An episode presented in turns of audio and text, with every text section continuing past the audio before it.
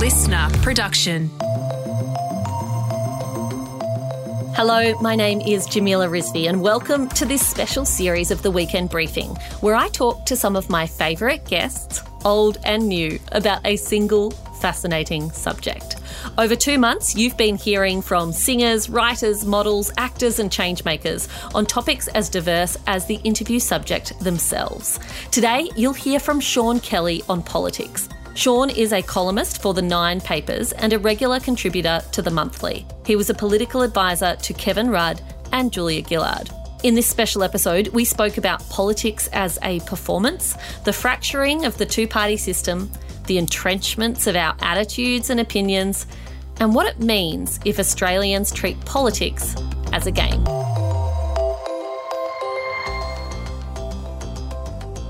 Hey, Sean Kelly, welcome to the weekend briefing. Thanks so much for having me. I have wanted to have you in for quite a long time, so I am excited, mostly because we get to talk about politics for a good half an hour, and that does not happen often enough in my life. Happens too often in my life, so we'll, hit the right balance. so, take us back for a moment to you as a young person, as a kid, whenever it might have been, when you first got interested in politics? Because that is, I think, not a usual interest for someone when they're young. Well, uh, look, I wasn't that young when I was interested in politics, when I became interested. I remember I was into debating. I, I was absolutely a nerd. I was debating at high school and I remember we were set a topic about the Senate. I think it was you should abolish the Senate. And uh, we went back for our hours prep and I, I said to my teammates, um, what's the Senate? and this was in year 11, year 12. So, uh, okay, that's a worry. right? Yeah. I mean, A, our education system needs to improve. Uh, and B, I really didn't know anything.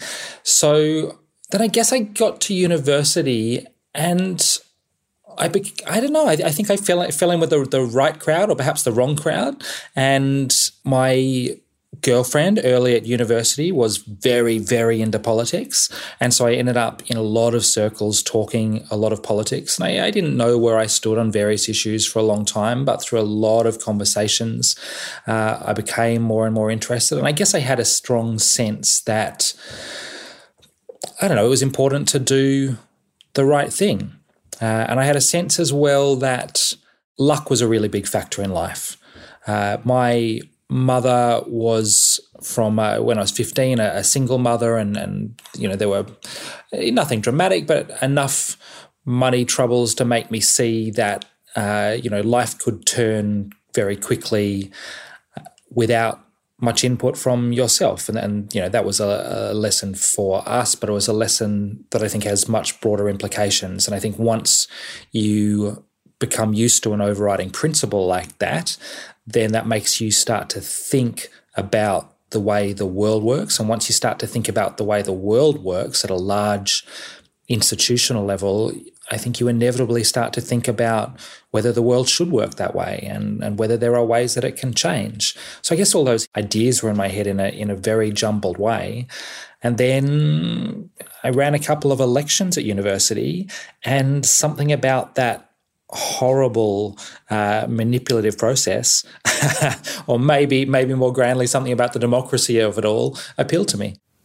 You ended up working for two prime ministers, for Kevin Rudd and Julia Gillard, which meant you got to see the practice of politics up close. How did that stack up against the the ideals of making life better for people and making things work for people in a way that was fair that you had when you were at university? well, in both good and bad ways. Uh, you know, I've worked with a lot of people in politics and I've spoken to a lot of people who, like me, have stopped working in politics at some point, and and almost to a person, they say, uh, you know, some of them miss it and some of them would never go back, but pretty much everybody says. I will probably never have the chance to make that much of a difference on a day to day basis that I had while I was working in those jobs. Uh, there is just something very immediate about the impact you can have. And obviously, some of that impact can be awful. Uh, I'm not pre- pretending for a second that everything government does is good for people, but some of the changes can be incredibly important in good ways. At that level, absolutely stacked up against the, the idealistic dreams. Then there are the more disillusioning things. And I guess the couple of things that come to mind are A, the enormous compromises you end up making, or at least you end up being a part of. And the one that, you know, has really stayed with me very strongly ever since working in politics is is refugee policy. I mean, I, I find it very hard to defend almost anything Australia's done over the last couple of decades, uh, and inevitably, any of us who worked in government were some part of that. The other really disillusioning thing for me working for Kevin and then Julia, which were both wonderful experiences in themselves, was uh, the way that ended up degenerating into a fight between individuals. And I ended up leaving, and, and a large part of why I left is because I went to work for the Labor Party. And in the end, it, it felt a little bit too much like, you know, I was working for one individual fighting another individual. Hmm. One of the things that happened during the time you were working at Parliament House in Canberra is that Australia got its first mainstream, freely available 24 hour TV news channel with huh. the advent of ABC 24. And I think that's sort of reflective of what was happening to the news cycle at the time, in that news kind of sped up and it wasn't something that you know, I remember from my childhood, which is that we sat down on the couch just before 7 p.m. to watch the ABC News and then the 7:30 report. Sometimes, if we were into it, we were watching the SBS World News beforehand, but it was an appointment viewing thing when you checked in with the news cycle. Whereas now, it almost feels old-fashioned to think about a time when we weren't always on when it mm. came to what was happening in the world around us. Did you notice that change the way politics was done? I noticed the beginnings of the changes. I remember the first time that Twitter really felt like a force in Parliament House. It mm. was during the 2009 contest over Kevin Rudd's emissions trading scheme. It was Labor versus Liberal on, on that. And then at some point, uh, it became a full blown leadership contest in the Liberals with Malcolm Turnbull stacking up against Tony Abbott and Joe Hockey. And I remember walking through the press gallery because I was a press secretary, so handling the media. And one of my jobs was walking through the press gallery, which is a special area of Parliament House where all the, the journalists sit. And walking through there and actually having the sense of news breaking around me, people looking at their computers or their phones and seeing a new tweet come through and that changing the landscape. And that was the first time that had happened. Before that, the media cycle was much more measured in its pacing. You would have a very clear schedule throughout the day of when the TV bulletins appeared, uh, the newspapers, of course, and to some extent the radio bulletins. And then that shifted entirely once Twitter came on the scene. And, and 24 hour broadcasting was a part of that. But look, I, I only got the very beginnings of that. I think by now, there's no going back, of course, but it's become very destructive. Yeah. Do you see any positives to it now when you look around, or is it all downside? No, there, there is a huge positive in the media diversity that it has encouraged. Now, I don't want to exaggerate it because our media landscape is still insanely concentrated with a few big companies running most of the large newspapers and TV stations. But there is the opportunity to break news elsewhere. There are new players out there uh, in the online world, and they have shifted the landscape. And that also means that some of the bigger players have less power than they used to. And I do think that that's a fundamentally good thing. You wrote a book about Scott Morrison's prime ministership and him as, as, as a leader.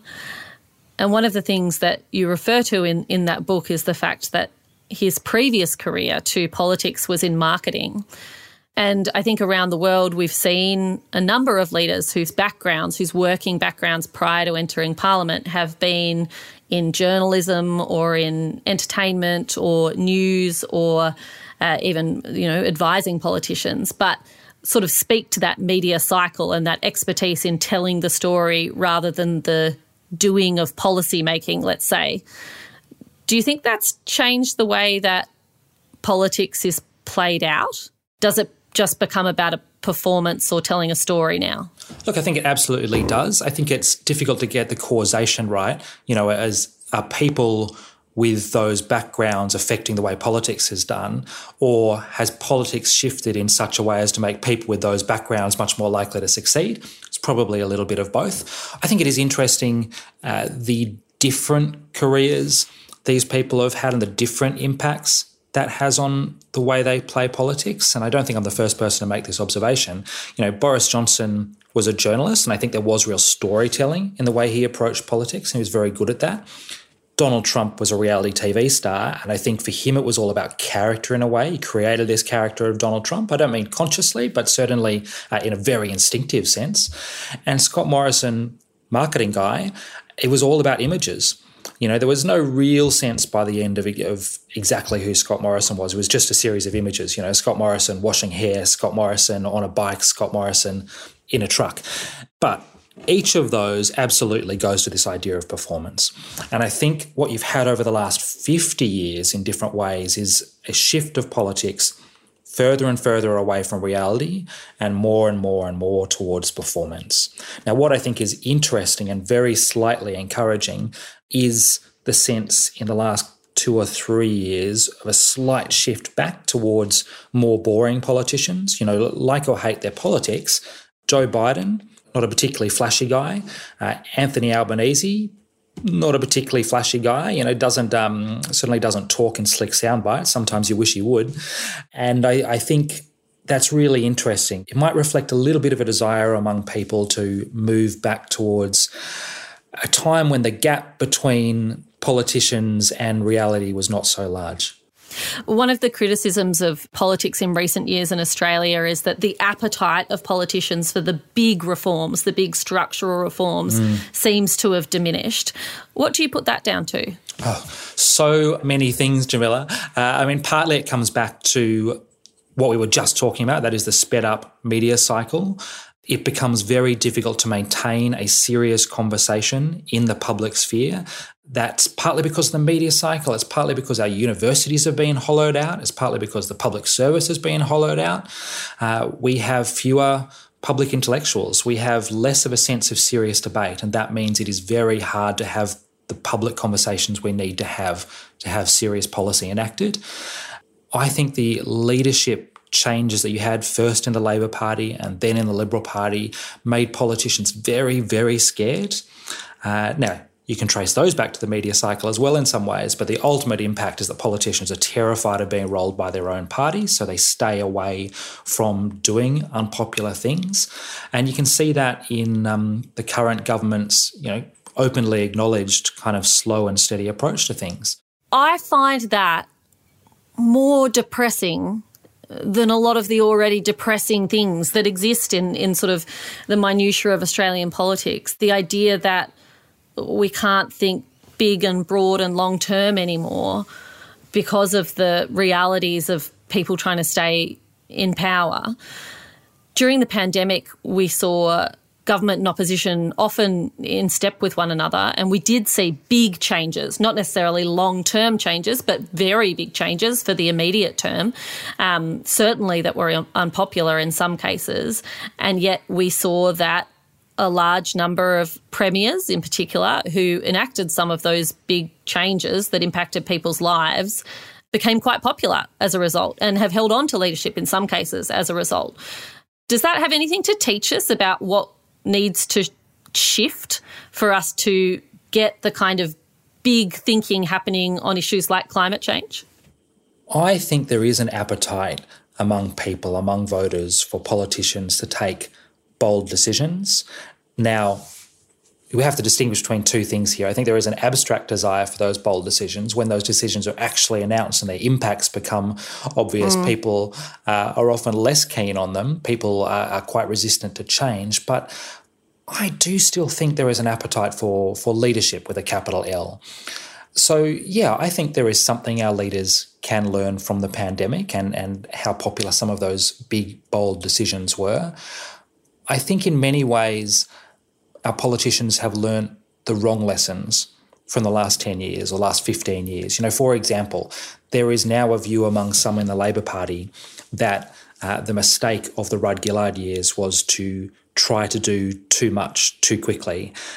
I think you could make that argument, but there's a really simple mistake that Labor made. It was to toss out one Prime Minister and then to toss out another Prime Minister. And perhaps if Labor actually had been brave, uh, then they wouldn't have done that. And you wouldn't have had the collapse of, of, the party at that time. So, in some ways, I think you could take the exact opposite lessons from the past couple of decades than our politicians have ended up taking. But it suits politicians to take the more cautious lessons because. You know, this is horrible to say. They're they're fundamentally scared people. You know, once you get power, you do not want to give it up and you can you can see that in politicians because you always think that a politician is going to step down after a couple of terms uh, with the very rare exceptions like Jacinda Ardern they never step down they will not give up power until it's wrenched from their hands Oh, you're really bringing my my mojo down today, Sean. There's a bit there's a bit of sadness in in, in hearing uh, the reality put that succinctly.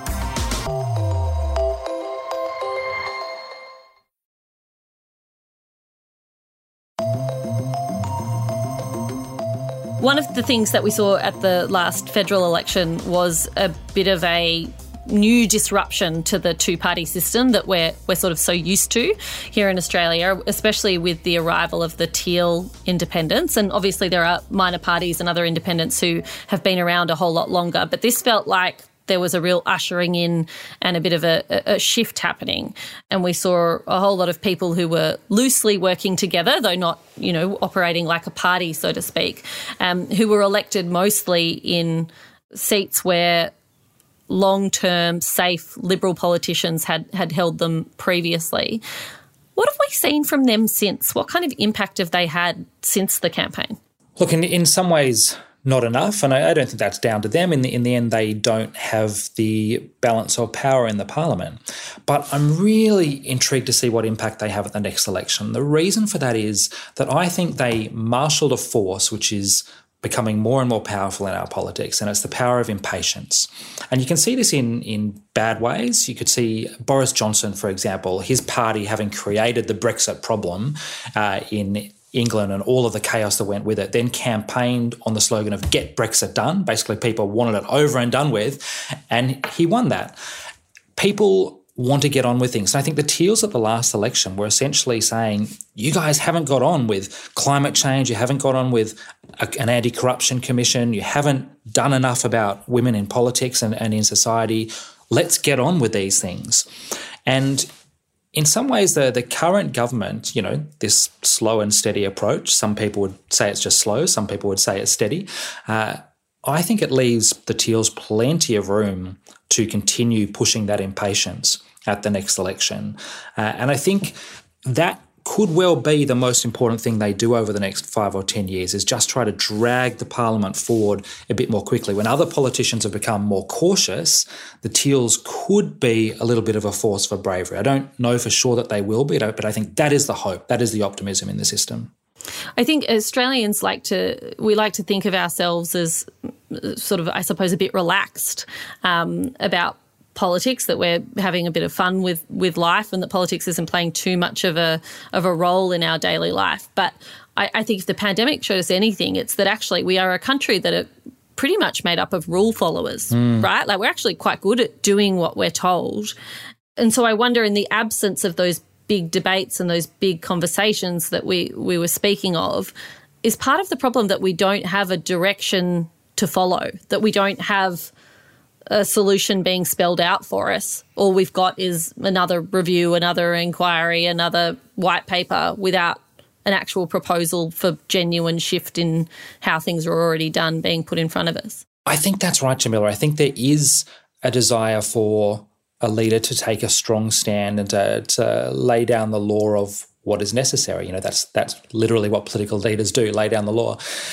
I think, in a way, what's really interesting about the current period is this government is trying to shift debate, and that is very difficult for a whole bunch of reasons. It can be really hard to shift the whole political class from thinking along the currents that they're accustomed to thinking along uh, to thinking in entirely new ways. So we've had a debate that has been defined pretty much since the Howard years by industrial relations, by tax, by the idea that the economy is the first and last word in everything. Mm. And obviously, all of those things are still important in certain ways. But I think what the pandemic actually demonstrated is that there are all these areas of society which we've neglected, which we haven't thought about properly, and which are just as important as uh, the economy as narrow economic considerations, health being a really obvious one, uh, but also how we work as a society, looking after vulnerable people.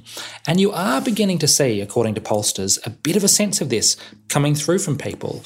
The idea that there has actually been a rise in empathy since the pandemic. People used to want to kick down. This this is polling from a company called Redbridge. Now apparently they, they kind of want to kick up. They're uh, they're angrier at corporate Australia, at big business mm. making huge profits than they are at uh, you know the people they used to call dole bludgers. So I think that's a really interesting shift, and it means that the political debate is broadening. And I think the political debate has to broaden. And so this government it has to act, of course, but what it seems to be trying to do first is shift the debate. And I, I, think this is fascinating because it's actually happening across the world. And this, in some ways, is a shift away from buzzword alert neoliberalism uh, and the ways that mm-hmm. that narrow focus on the economy controlled the debate for so long. And sometimes it can seem like we've forgotten the pandemic already, but I actually think we're just beginning to see the really long range effects of that and the ways that that is actually shifting the way we think about culture and society. For the first time, I'm pausing because I'm excited by the possibility of what you've said rather than depressed. Um, do you think that necessarily would require a reversal out of the really entrenched camps that I think we've all fallen into over the last period? And, and it's easy to blame social media for everything. It's certainly not wholly responsible.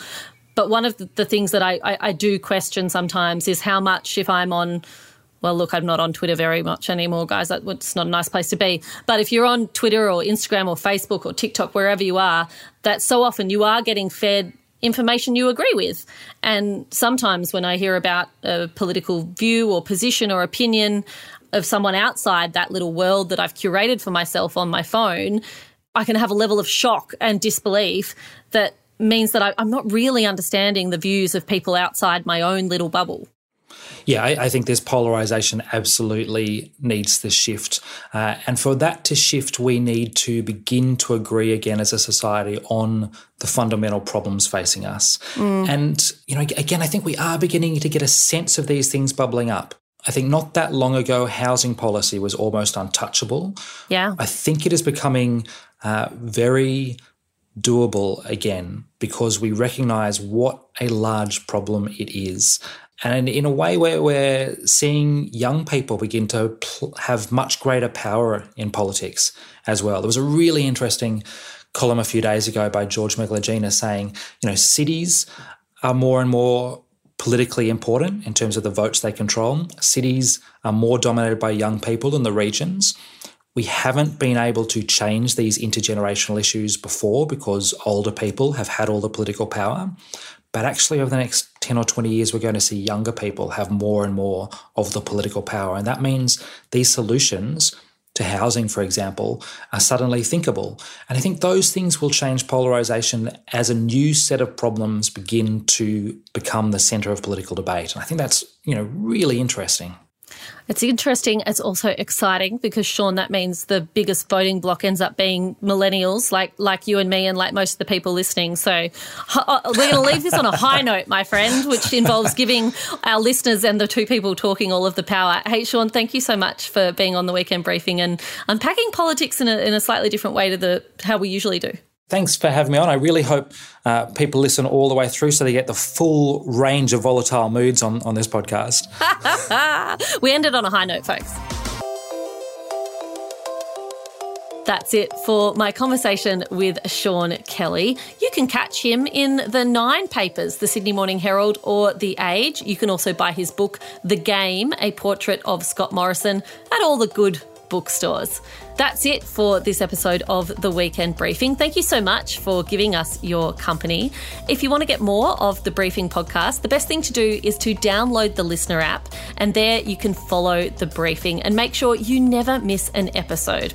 Or you can follow or subscribe wherever you get your podcasts. While you're there, can I ask you a favour? If you've got just a moment to leave us a rating or even a review, it would be really, really helpful because it helps more people to find out about the briefing and the weekend briefing. That's it for this week. We'll be back bright and early on Monday morning where Tom Tilley and the team will have the latest headlines straight to your headphones.